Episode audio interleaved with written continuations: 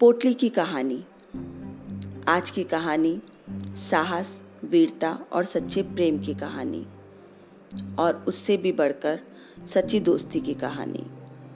ये कहानी बारहवीं शताब्दी की है। पृथ्वीराज चौहान।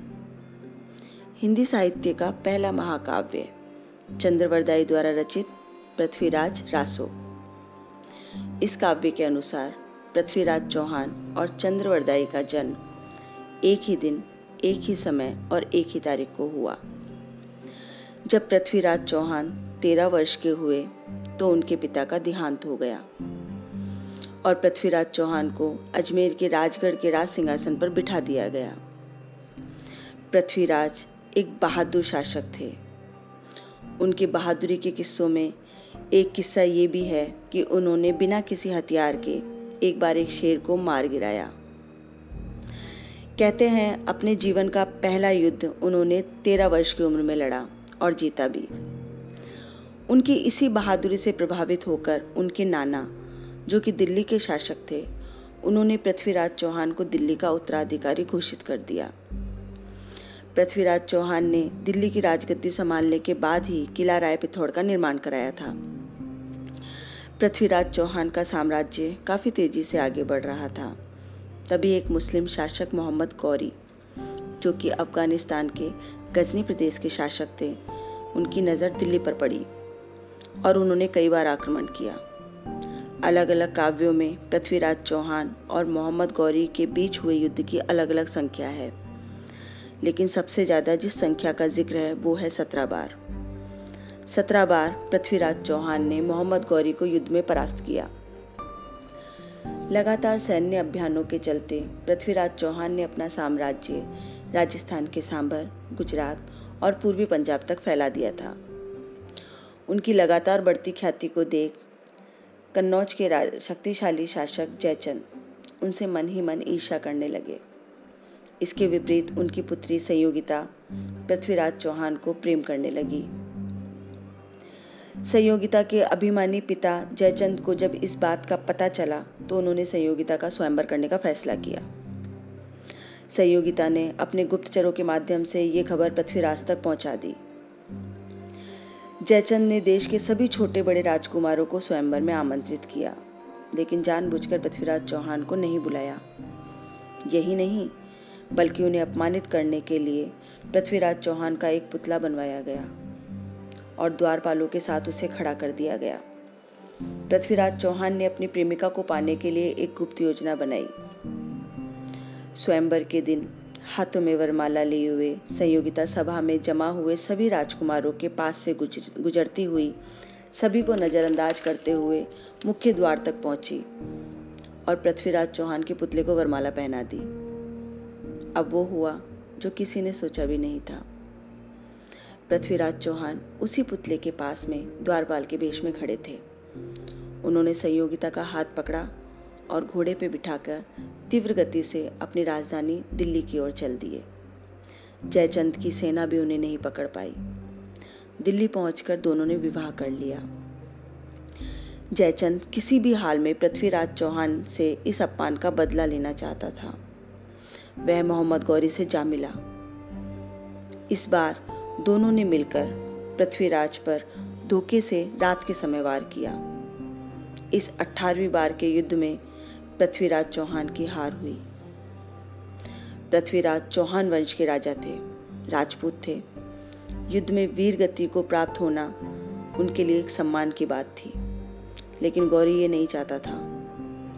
वो पृथ्वीराज चौहान को अपने साथ बंदी बनाकर गजनी ले गया। बेड़ियों में बांधकर पृथ्वीराज चौहान को गौरी की सभा में लाया गया। बेड़ियों में बंधे होने के बाद भी पृथ्वीराज चौहान निडर होके गौरी की आँखों में देख रहे थे। गौरी ने पृथ्वीराज चौहान को अपनी आँखें नीचे करने को कहा। पृथ्वीराज चौहान ने कहा, एक राजपूत की आँखें मौत के बाद ही नीचे होती हैं। पृथ्वीराज की ये बात सुनकर गौरी आग बबूला हो गया और उसने गर्म सलाखों से पृथ्वीराज की आँखें जला देने का आदेश दिया। चंद्रवरदाई जो कि पृथ्वीराज चौहान के दरबारी कवि, उनके गुप्तचर और साथ ही उनके परम मित्र थे, अपना महाकाव्य, जो कि अभी अधूरा था, पृथ्वीराज रासो, अपने पुत्र को सौंप कर पृथ्वीराज की तलाश में गजनी की ओर निकल पड़े। चंद्रवरदाई किसी भी सूरत में पृथ्वीराज चौहान को गजनी से आज़ाद कराना चाहते थे। पहले की यात्रा इतनी आसान नहीं थी। काफ़ी कठिनाइयों से भरी होती थी। समय भी काफ़ी लगता था। ज़ाहिर सी बात है, चंद्रवरदाई जब तक गजनी पहुँचे, उनका रंग रूप हुलिया काफ़ी बदल चुका था। क्योंकि वे गुप्तचर थे, उन्होंने पृथ्वीराज के पास पहुँचने की एक योजना बनाई। फ़कीरों की भांति उन्होंने गजनी में रहना शुरू किया। गजनी प्रदेश के लोग बहुत अंधविश्वासी थे। इतने अंधविश्वासी कि तराइन की पहली लड़ाई में हाथी को देखकर उसे जादुई जीव मान लिया और सारे भाग खड़े हुए। चंद्रवरदाई ये बात जानते थे। इसी अंधविश्वास का फ़ायदा उठाकर वो पृथ्वीराज चौहान तक पहुँचना चाहते थे। उनकी योजना तैयार थी। वहाँ के लोगों को हाथ की सफ़ाई के अलग अलग जादुई कारनामे दिखाकर प्रभावित किया। अपनी ख्याति बढ़ाई।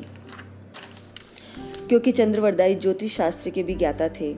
चंद्र ग्रहण और सूर्य ग्रहण के बारे में भली भांति जानते थे।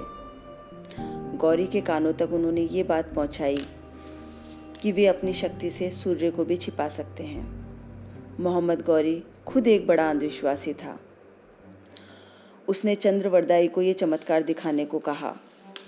चंद्रवरदाई ने सूर्य ग्रहण को दिखाकर ये दावा किया कि ये चमत्कार उन्होंने ही किया है। गौरी इससे बहुत प्रभावित हुआ और अपने दरबारियों में चंद्रवरदाई को शामिल कर लिया। अब चंद्रवाई, वरदाई महल में कहीं भी आ जा सकते थे। फकीरों की भांति किले में गाना गाते हुए वे पृथ्वीराज चौहान की तलाश करते। एक दिन महल के कारागार में पृथ्वीराज चौहान उन्हें मिल गए।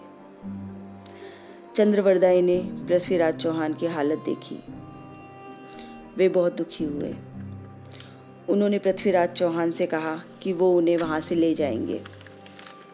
लेकिन पृथ्वीराज चौहान ने मना कर दिया। पृथ्वीराज चौहान भागना नहीं चाहते थे, बल्कि मोहम्मद गौरी से अपना बदला लेना चाहते थे। चंद्रवरदाई और पृथ्वीराज चौहान ने मिलकर एक योजना बनाई। जल्दी ही उन्हें मौका भी मिल गया, जब गौरी ने तीरंदाजी का एक खेल आयोजित किया। चंद्रवरदाई की सलाह पर मोहम्मद गौरी ने पृथ्वीराज चौहान को इस खेल में शामिल कर लिया। जैसे ही महफिल शुरू हुई चंद्रवरदाई ने काव्या, काव्यात्मक भाषा में एक पंक्ति कही, चार बाँस, चौबीस गज, अंगुल अष्ट प्रमाण, ता ऊपर सुल्तान है, चूके मत चौहान। ये दोहा चंद्रवरदाई ने पृथ्वीराज को संकेत देने के लिए कहा था। जैसे ही इस दोहे को सुनकर मोहम्मद गौरी ने शाबाश कहा, वैसे ही अपनी दोनों आँखों से अंधे हो चुके पृथ्वीराज चौहान ने अपने शब्द भेदी बाण से मोहम्मद गौरी को मार डाला। जैसे ही मोहम्मद गौरी की मृत्यु हुई, पृथ्वीराज चौहान और चंद्रवरदाई ने भी एक दूसरे की हत्या कर दी। इस तरह पृथ्वीराज चौहान ने अपने अपमान का बदला ले लिया। ये थी इस देश के एक महान साहसी और वीर शासक की एक सच्ची कहानी।